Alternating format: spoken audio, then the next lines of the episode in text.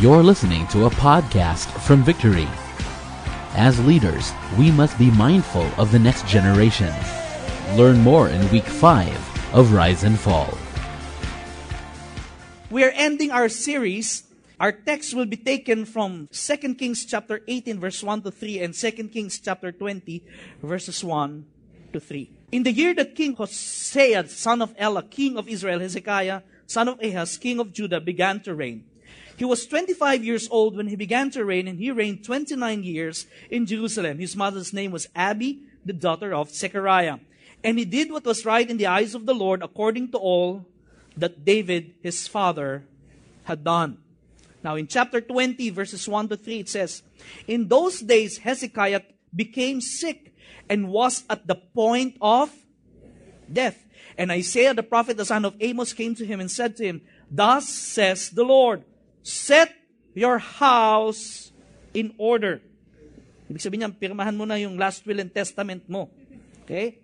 For you shall die, and you shall not recover. Then Hezekiah turned his face to the wall and prayed to the Lord, saying, Now, O Lord, please remember how I have walked before you in faithfulness and with a whole heart, and have done what is good in your sight. And Hezekiah wept bitterly. This is the word of the Lord. Naalala ko po yung lolo ko, binibigyan po kami ng mga business advice. Napakagaling po kasi ng lolo ko. Yan po ang pang- siya po yan. Si Don Jaime Subel de Ayala. Okay? Yung tawa niyo, parang di kayo naniniwala. Eh, di talaga. yung mga apo po niya, he's, he's giving them business advice. And when these two girls launched their business, he gave them this advice. He said, follow your heart. Whatever you like in terms of business, okay?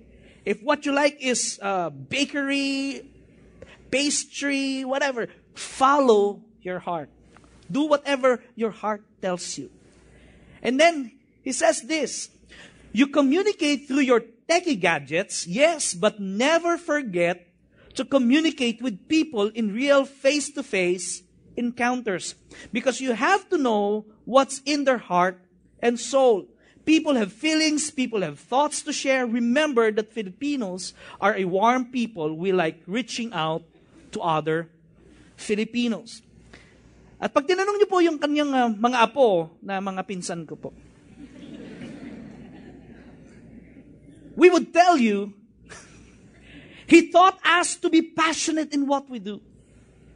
Ganyan po yung lolo namin. Tinuruan kaming maging passionate in what we do. Amazing, di ba? Kaya naman ho yung mga ayalas, tuloy-tuloy lang kami. Feeling, ano? Yung, alam niyo, nagpapasa-pasa lang, they become successful. Why? Because Don Jaime Sobel de Ayala take his time to really bond with his grandchildren and prepare them for their future. Here's the question. How are we preparing the next generation? As a church, as a Christian, as a Christian parent, how are we preparing the next generation? Today, we will talk about Hezekiah. And I would like to give you a certain ti- mga timeline, yung timeline po niya, paano po siya nag-rise to leadership. First, yung kanya pong dad, si King Ahaz, Hezekiah's father was a wicked king. Pag nabasa niyo po yan, he is one of the most, if not the most wicked. He destroyed all institutions and religion of Judah. He led Judah to worship the Baals. Remember Ahab? No? Napaka salbahe po nitong hari na to na tatay ni Hezekiah. Then, Israel, Judah's brother, kasi nahati po yung kingdom, di ba? Mayroong northern kingdom, mayroong southern kingdom, Israel and Judah. So Israel, Judah's brother, fell to Assyria under King Hosea. So, na-exile na sila, Assyrian exile. Okay? Yung Israel. And then, in 2 Kings chapter 18, Hezekiah became king. Pinalitan niya na po niya si Ahab. In 2 Kings chapter 18, verse 5 to 7, it says, He trusted in the Lord, the God of Israel, so that there was none like him among all the kings of Judah after him, nor among those who were before him. For he held fast, for he held fast to the Lord, He did not depart from following him, but kept the commandments that the Lord commanded Moses. And the Lord was with him. Wherever he went, he prospered. Amazing. Kahit ano daw gawin ni Hezekiah, nagpa-prosper siya. And because of that, yung Assyrian Empire, who is the superpower at that time, he rebelled against Assyrian Empire and would not serve him. Samantalang po yung Israel, yung kanyang kapatid, eh, nag-fall na sa kamay ng Assyria. Now, in 2 Chronicles chapter 29, Hezekiah restored the temple. Now, the temple was destroyed. It was Hezekiah who restored the temple. Not only that, in the same chapter, he restored the temple worship. And after that, he restored the feast of the Passover, one of the most important feasts in Israel. He invited not just the, the whole people of Judah, but even the people of Israel. Sabi niya, sama kayo, halik kayo. At kahit nga mga unclean sila, because of God's grace, pinayagan sila ng Lord to celebrate the Passover feast. And then in chapter 31 of 2 Chronicles, he organized the priest service. Bakit po? Kasi wala na yung mga priest eh.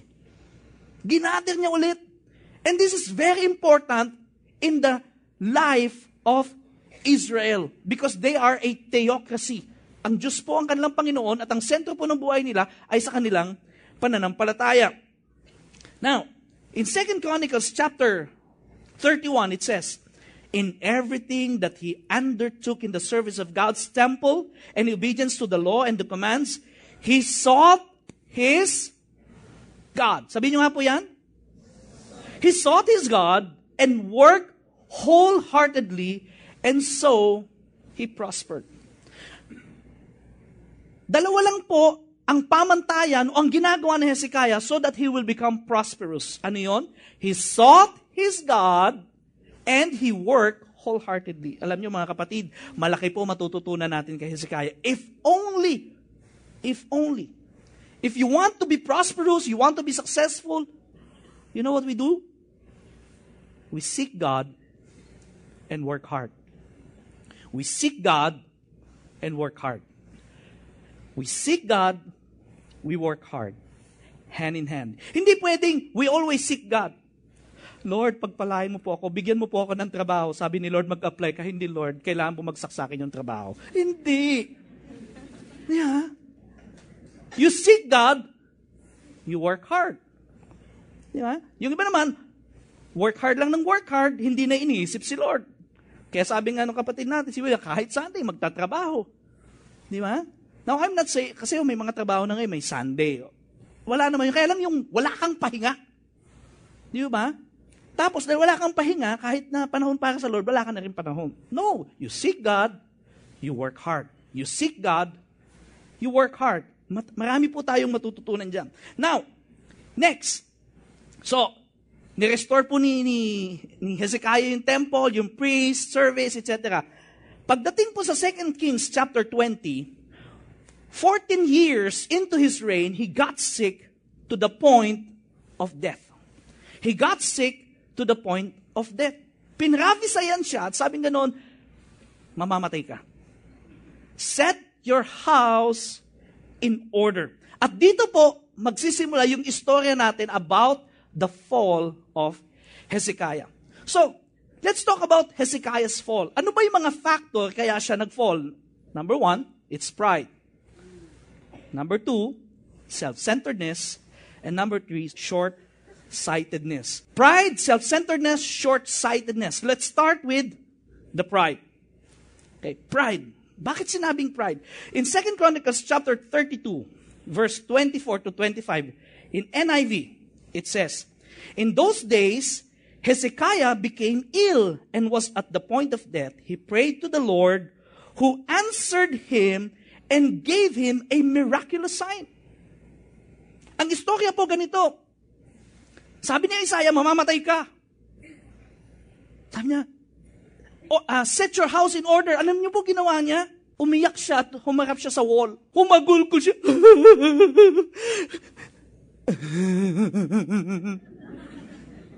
humarap siya sa wall. Alam niyo ho, pag humarap ka sa wall, what will you see? What will you see? The wall. Meaning nothing, nada. You are pushed against the wall. You have nowhere to go. And you say, God, it's only you that I need. Help me. I need you. Nagmakaawa po siya sa Diyos and hindi pa po siya natatapos, tinawag na ni Lord si Isaiah, sabi niya, balik ka doon. Sabihin mo, I'm going to add 15 years to his life. Oh, galing ano? 15 years! Remember, not 16, not 17, 15. Pagkatapos sabi, sabi ni, ni, ni uh, Hezekiah kay Isaiah, Isaiah, sabi niya, uh, sandali lang.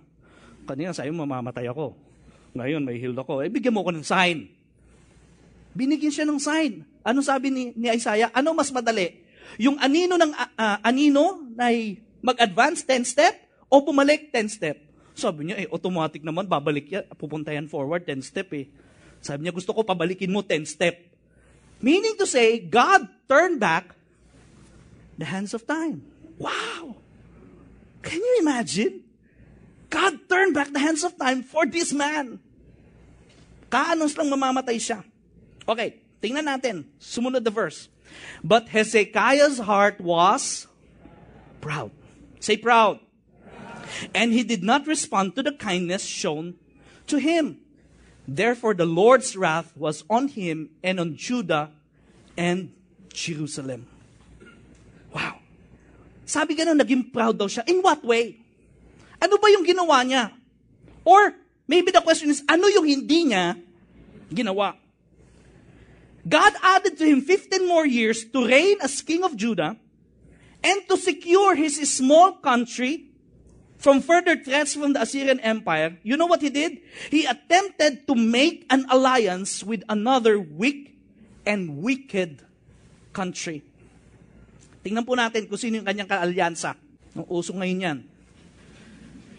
At that time, Merodach Baladan, the son of Baladan, king of Babylon, sent envoys with letters, say letters, and a present to Hezekiah. For he heard that Hezekiah had been sick. And Hezekiah welcomed them, and he showed them all his treasure house, the silver, the gold, the spices, the precious oil, his armory, all that was found in his storehouses. There was nothing, say nothing.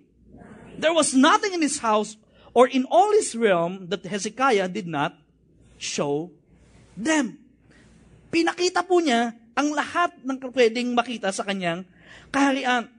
You see, there are threats everywhere, but instead of preparing his nation, tandaan po ninyo ha, hindi pinraphesy sa kanya na 40 years ka pang mabubuhay. 15 years, tingin po kayo sa akin. Kapag alam mong mamamatay ka bukas, let us assume, okay, sabi mo, gusto ko mo pa isip. Oh, tong, tong, ano Assuming nga lang eh. Sabi mo sa katabi mo, assuming.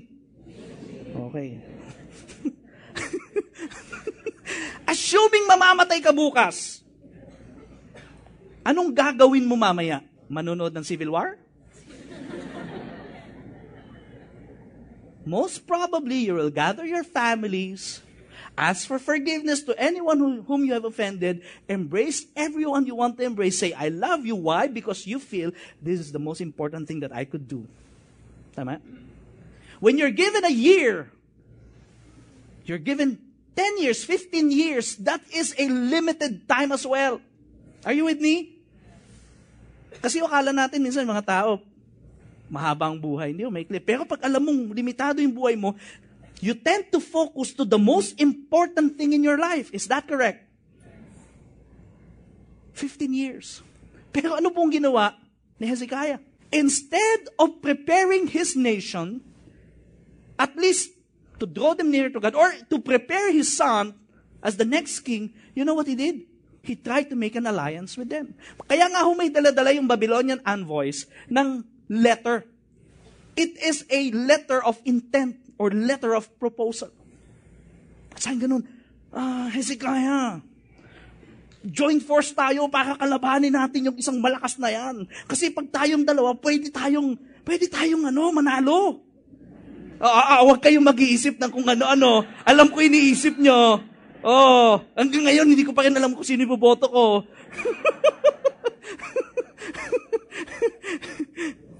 Matalino talaga si Lord. Ano?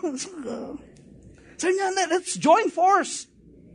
Let's combine our wealth together. Kaya nga ho nagmalaki si ano eh, si si Hezekiah, pinakita niya lahat ng kayamanan niya. Sabi niya, ano, kopong-kopong tayo, join tayo, mag-join forces tayo. Sabi niya, ikaw, Babylon, meron kang share. Ako, alam niyo ba yung Israel ang pangalan dati is Palestine? Alam niyo ba yon? Palestine. So, ikaw, Babylon, Palestine. Pagsamahin natin, so incorporate natin yan. So, Babylon, Palestine Incorporated, BPI. Galing.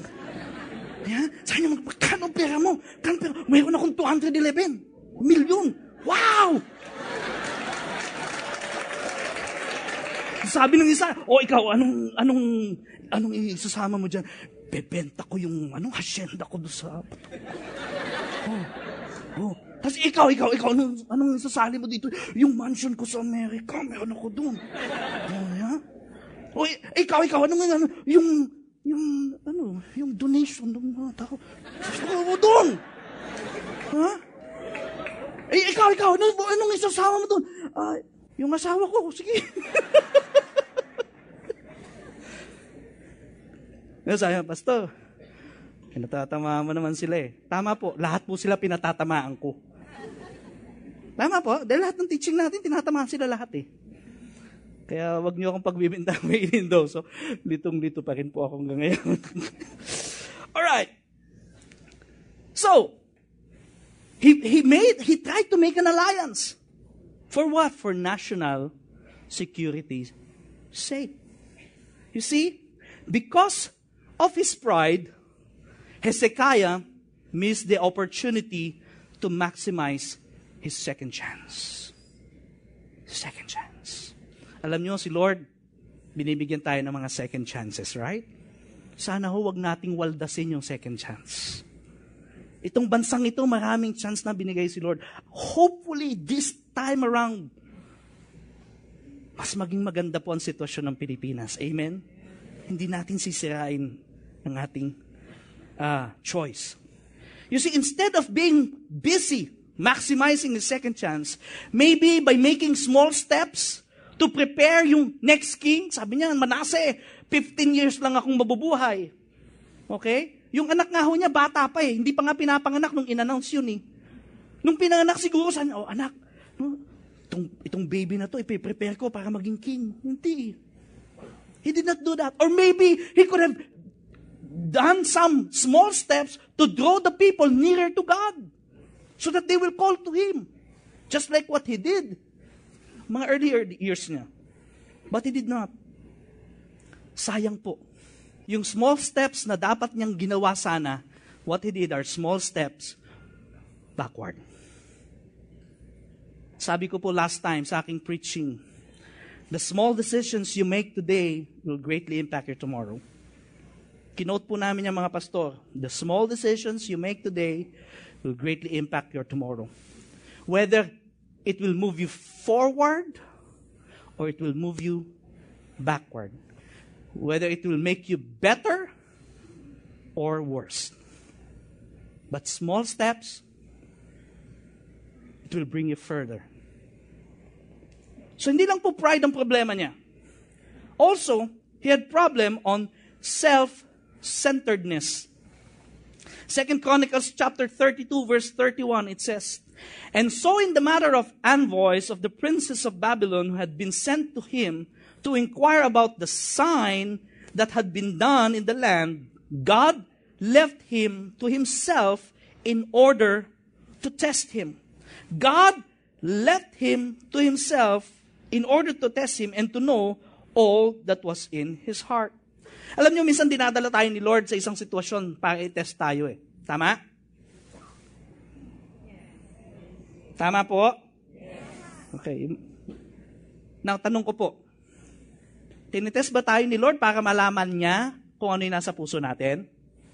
Sagot. In English, does God test our hearts so that He would know what is really the content of our hearts? Yes or no? Sino ho bumuboto ng yes? oh, wala. Nang, sino po bumuboto ng no? Tasang, sino yung kahit anong sabihin ko, hindi kayo magtatas ng kamay? Mga takot kayo magkamali. Ano? Ulitin ko. Tinetest ba tayo ni Lord? Does God test us so that we He would know what is in our hearts? Who says yes? Taas ang kamay. Who says no? Taas ang kamay. Sino po yung undecided? Di ba si Lord omniscient? He knows everything. He knows even what is in your heart. And He even knows the number of your hair, even if there's none.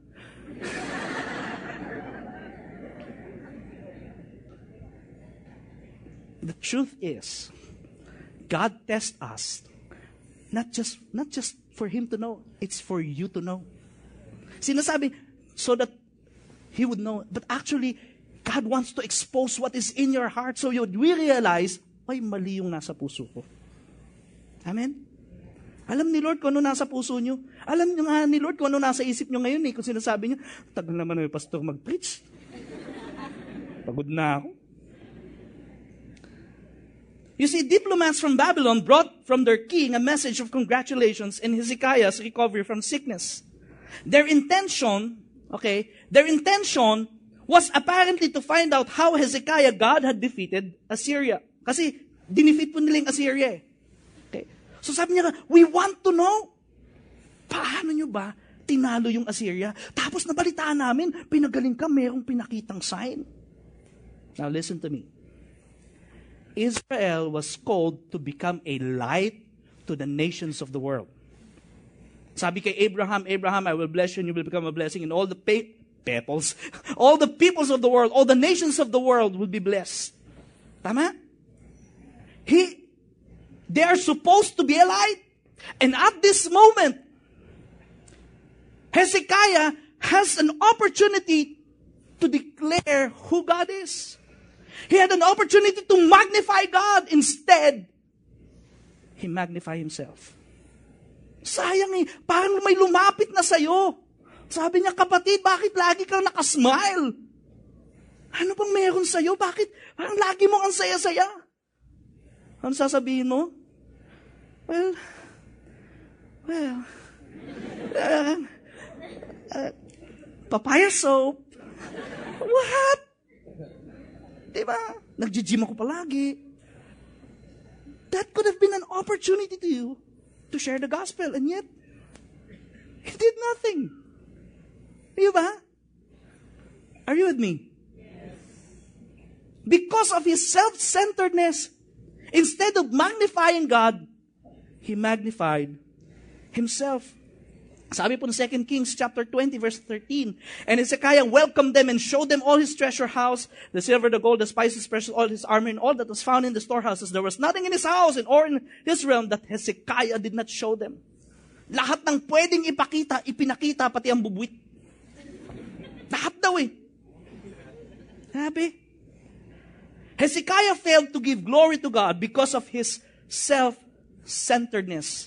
And because of that, Hezekiah missed the opportunity to make God famous. Sayang. Sayang talaga.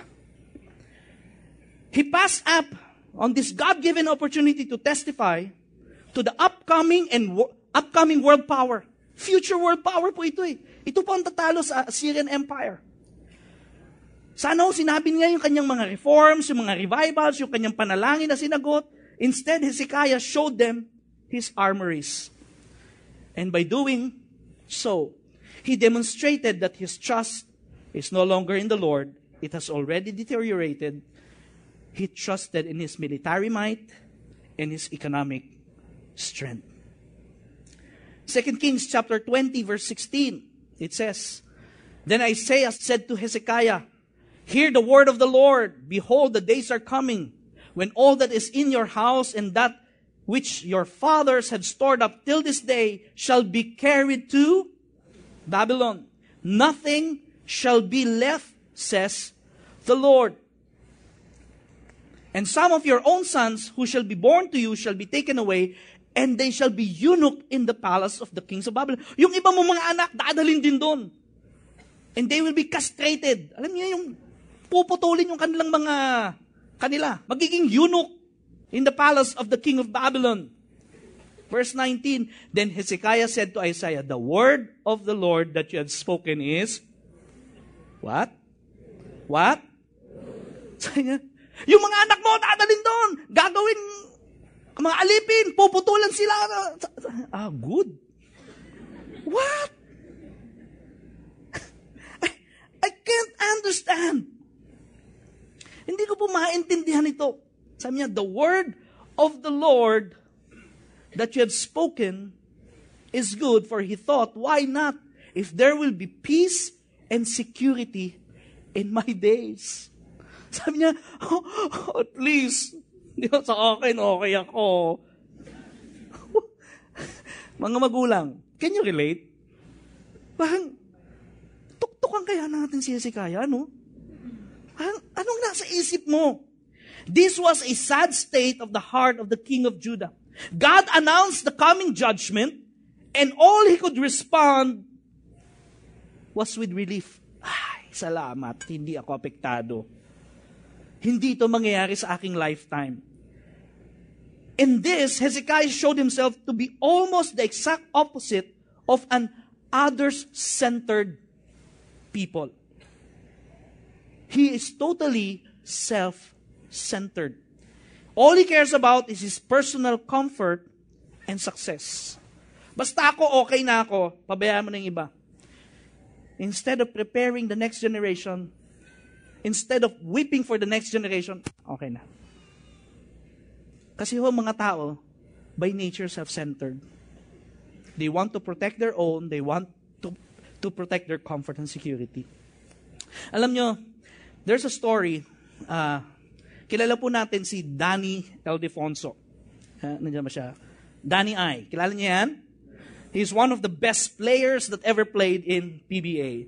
But in the in the last part of his uh, career, medyo nagdudwindle na po yung kanyang talent dahil nga po sa dami ng injury. He could have retired. Pero binigyan pa po siya ng second chance. You know what he did? He trained this big guy. Junmar Fajardo. Junmar Fajardo was a member of the Philippine team during during the early days, pero hindi siya pinapasok. Why? Hindi pa siya prepared. But Daniel Defonso took him under his wings and trained him to become the best center possible. And sabi niya, one year from now, Junmar Fajardo will be a superstar. It happened. Why?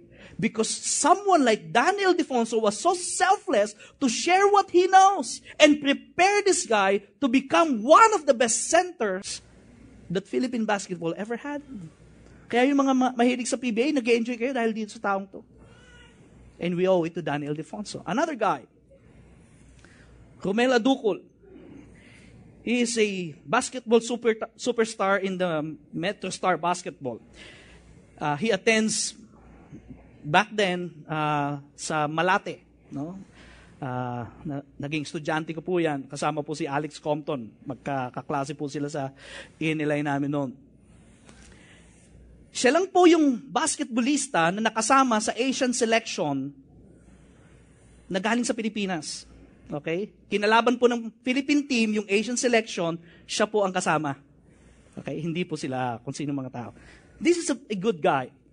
And you know what? In his days, nung nasa Philippine team siya, he took under his wings a collegiate guy, an upcoming basketball superstar, pero wala pa hong pangalan. Okay? And I, it happened that I was the one uh, doing one-to-one with him, following him up doon po sa Rizal Memorial Coliseum at sa eskwelahan nila sa uh, PSBA. Tinuruan po niya ang lalaking ito, kaya naman po, nanalo tayo sa Philippines. Pagtatanong kasi saan ka pupunta, mag, ano, tuturuan ako ni Kuya Romel eh. Pag kinakamusta ko yan, kamusta ka na? okay po, pastor.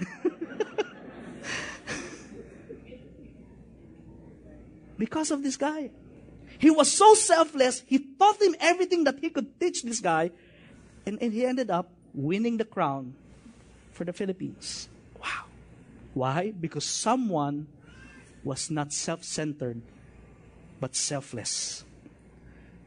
The reason Hezekiah failed to prepare the next generation was because he was too focused on himself.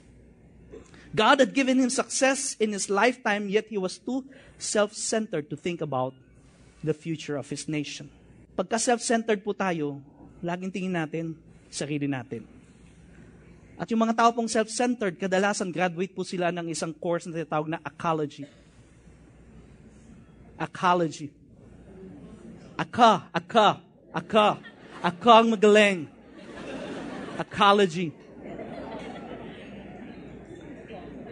Kapag ka-consume po tayo no sa success natin, it blinds us to the future. Dahil ang focus po natin lagi ay yung present. Present. Kaya humaraming tao, pag napunta sa gobyerno, sabi niya, anim na taon lang to. Pagsamantalahan na natin. Dahil pagkatapos ng anim na taon, wala na. Pag wala na si Presidentita o kaya si Presidentito, wala na rin tayo. Yeah? They will corrupt everything that they could corrupt nang walang kakurap-kurap. Parents who have no time in raising up their children. Bakit? Busy sa kakatrabaho, trabaho, trabaho. Eh, ginagawa ko naman to, pastor, para sa mga anak ko. Para sa asawa ko. O pagkatapos ng panahon, nasa na anak mo? Wala na po. Iniwan na nila ako. Bakit? Eh, wala kang panahon sa kanila eh. Di ba? Yung mga CEO, mga managers, mga supervisors, demand lang ng demand. Trabaho, trabaho. Hindi naman tinitrain yung mga tao niya. Ayaw, mag, ayaw mag-invest para sa future ng kanyang mga employee. No? Lalo na pagka ang, ang, ang boss mo, Russian, naku po, napakahirap. Kada, kada bigay sa iyo ng trabaho, oh, Russian. Ito, Russian. Ito, Russian. Oh. Hirap yun. Baon na baon ka na. Kaya pag dumarating yung, eh, Russian yan, Russian.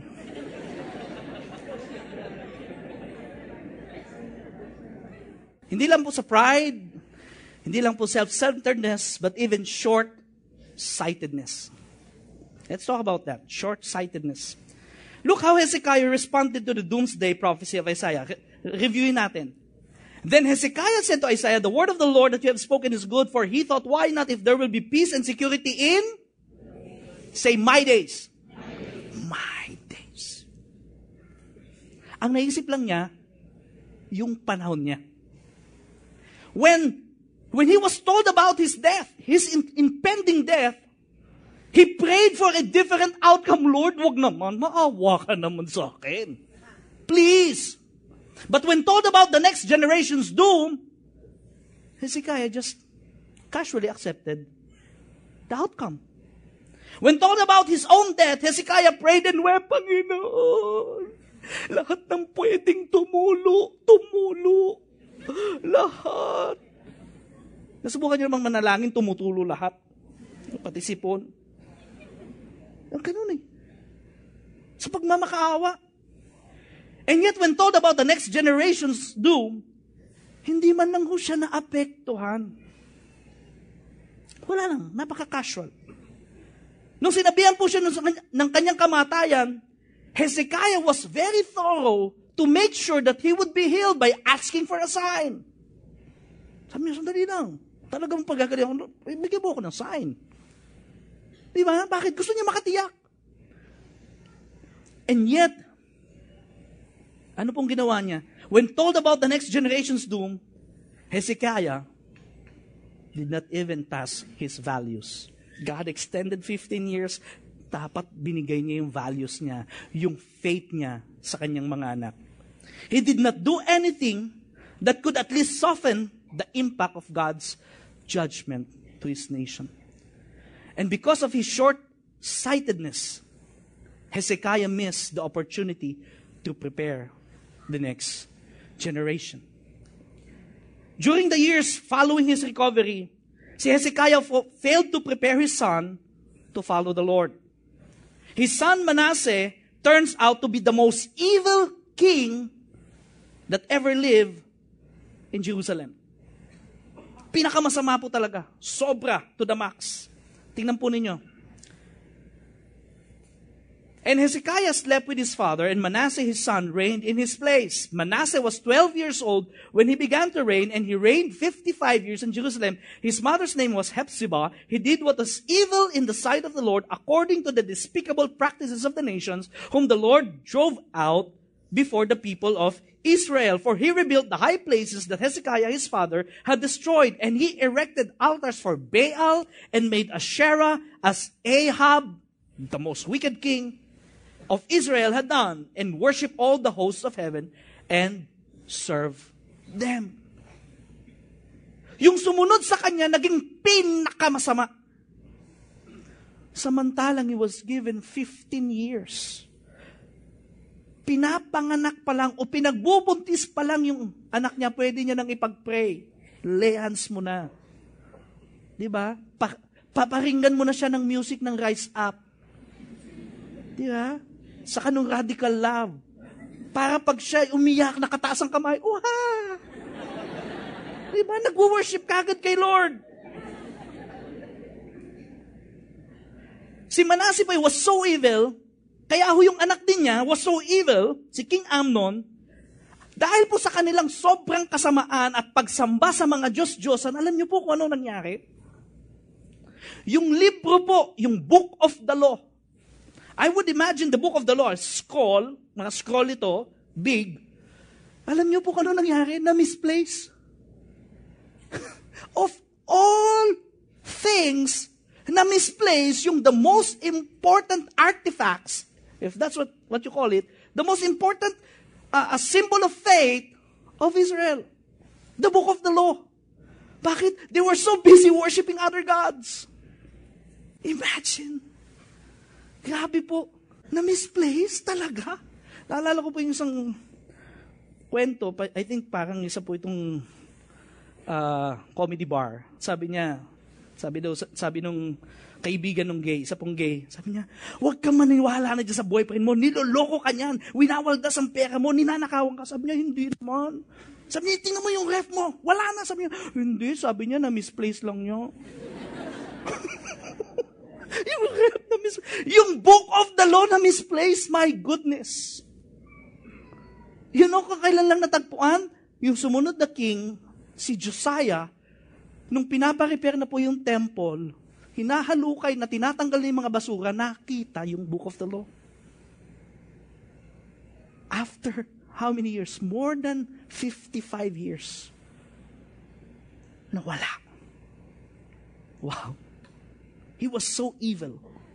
It's because of the failure of Hezekiah to prepare him. You see, lagi pong may danger na ma- mawala po yung next generation kapag ho sa present time hindi natin sila pinrepair.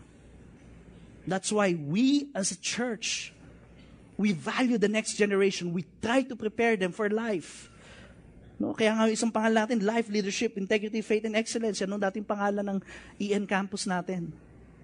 We want to prepare them because we believe that they are the next generation. Sabi, tandaan po ninyo ito, success without a successor still a failure. Success without a successor still a failure.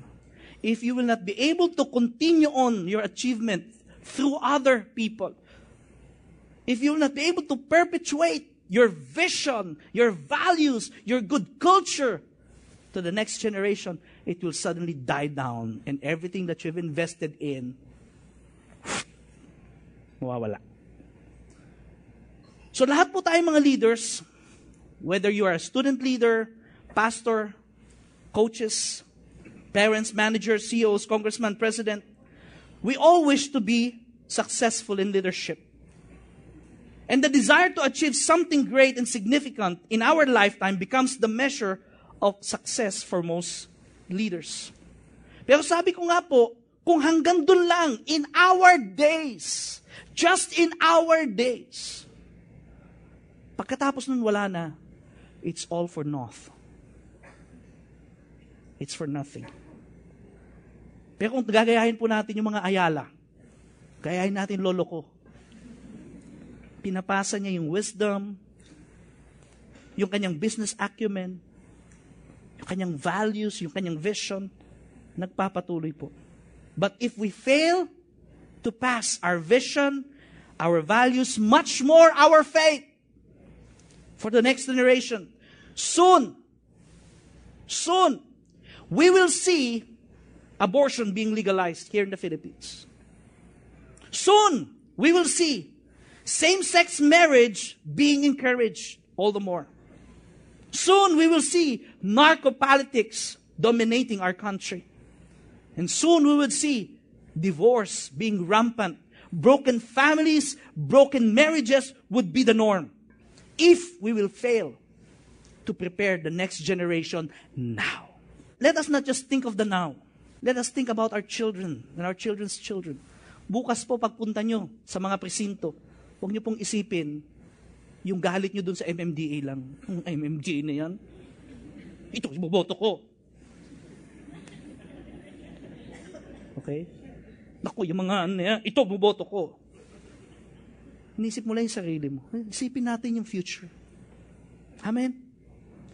If it be Duterte, then you must have a good reason. If it is Po, then you must have a good reason. If it is Maros, you must have a good reason. If it is Binay, you must have a good reason. If it is uh, uh, uh, Miriam, you must have a good reason.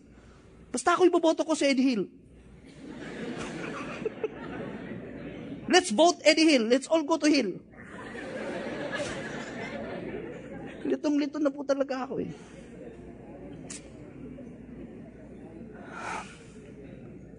You see, all of us here, we, husbands and wives, we want to become better husbands, we want to become better wives for our children to follow.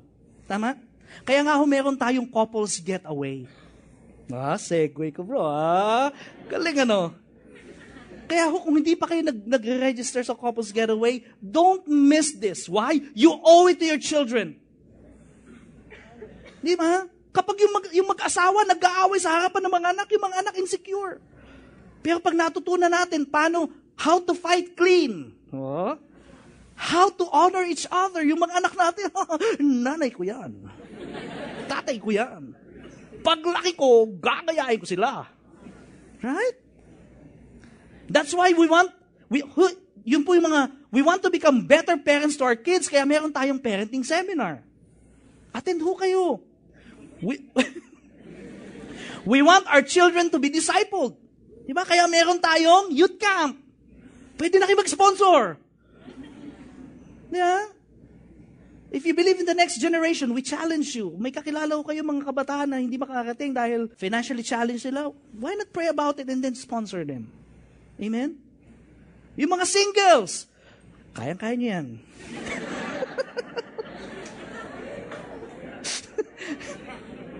Kaya meron tayong VBS. Hindi na kayo pwede mag-register, puno na. Pero we want to bring our kids to VBS to be trained. Because they, they are the next generation. We bring our kids to kids church. At kahit na ho dito, pinapayagan na natin. Kahit minsan, okay lang yun. Di ba? Kasi gusto natin silang makarinig ng salita ng Diyos. We want to teach the Bible to them. We want to pray with them. We want to guide them in their decision making. Anong course ang kukunin nila? Daddy, okay na ba to? Of course! Di ba? Daddy, okay ba tong boyfriend na to? Ano? Boyfriend mo na? yeah? Tinutulungan na. Why? We want to prepare them. We have a job to do to honor God and make disciples of the next generation. Amen? Hezekiah should have prepared the next generation to succeed just like what David did. Tingnan po natin. For David said, Solomon, my son, is young and inexperienced, and the house that is to be built for the Lord must be exceedingly magnificent, of fame and glory throughout all the lands. I will therefore make preparations for it. Paghahandaan ko. Kasi inexperience yung anak ko. Tutulungan ko siya. Pero unlike David, si Hezekiah po, wala. He is only thinking of himself and is only thinking of his days. Hezekiah did not maximize his second chance. He missed the opportunity to make God famous and he missed the opportunity to prepare the next generation. Success without a successor is still a failure. Let me summarize this quickly.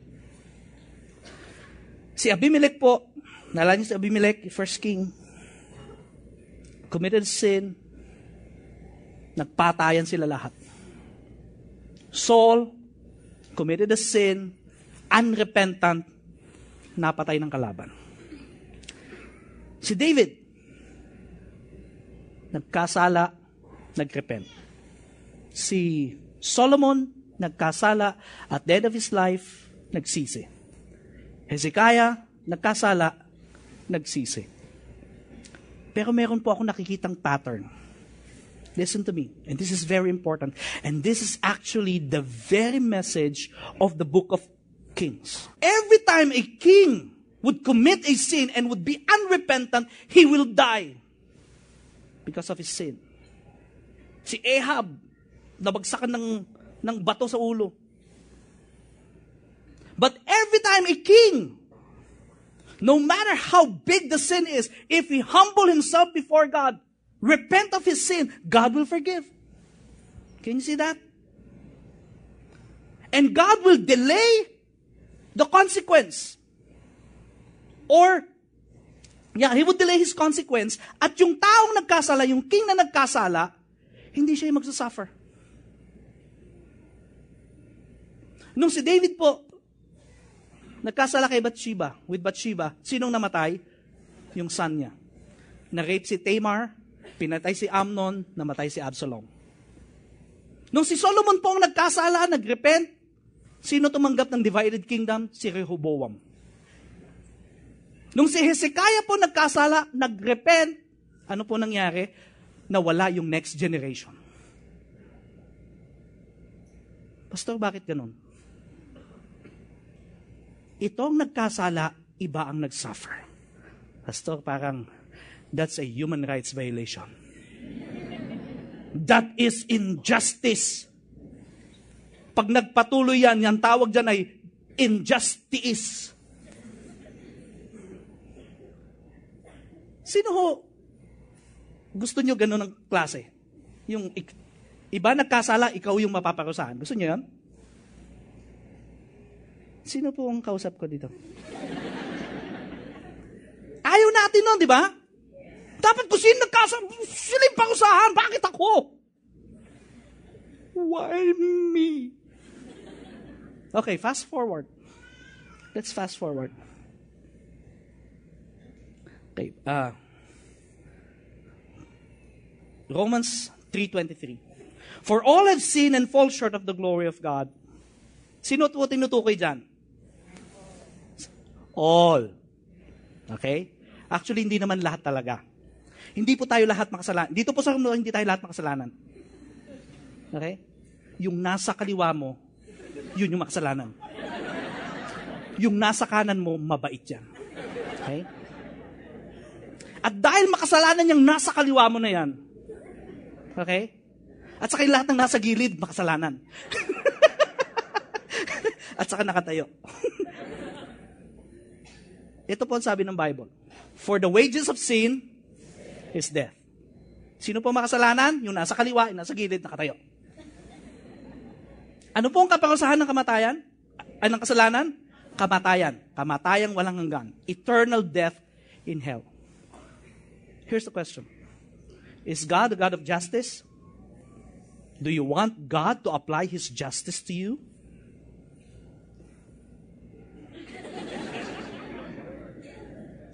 Do you want God to apply His justice to you?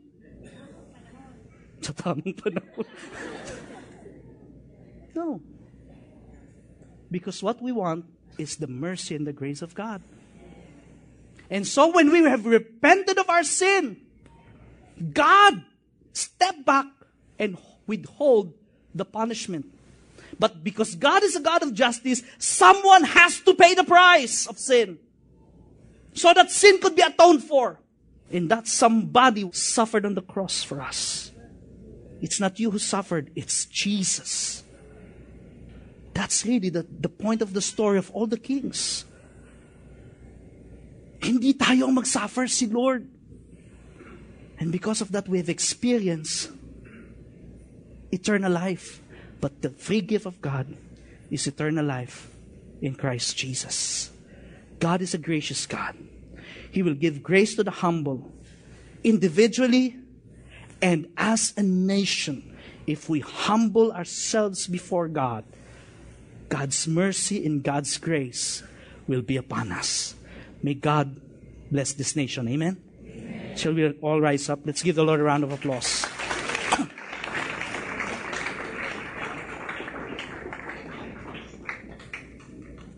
As we end, I'm going to end this with a prayer. But I want you to pray in your heart God, help me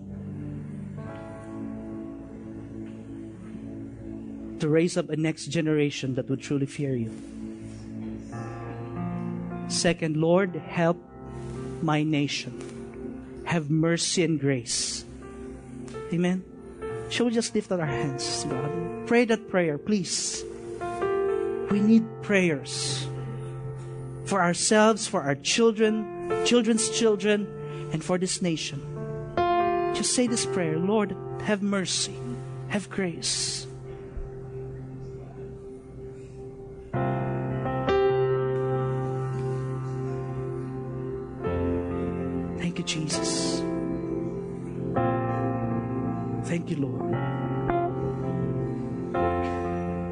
Ask for your mercy.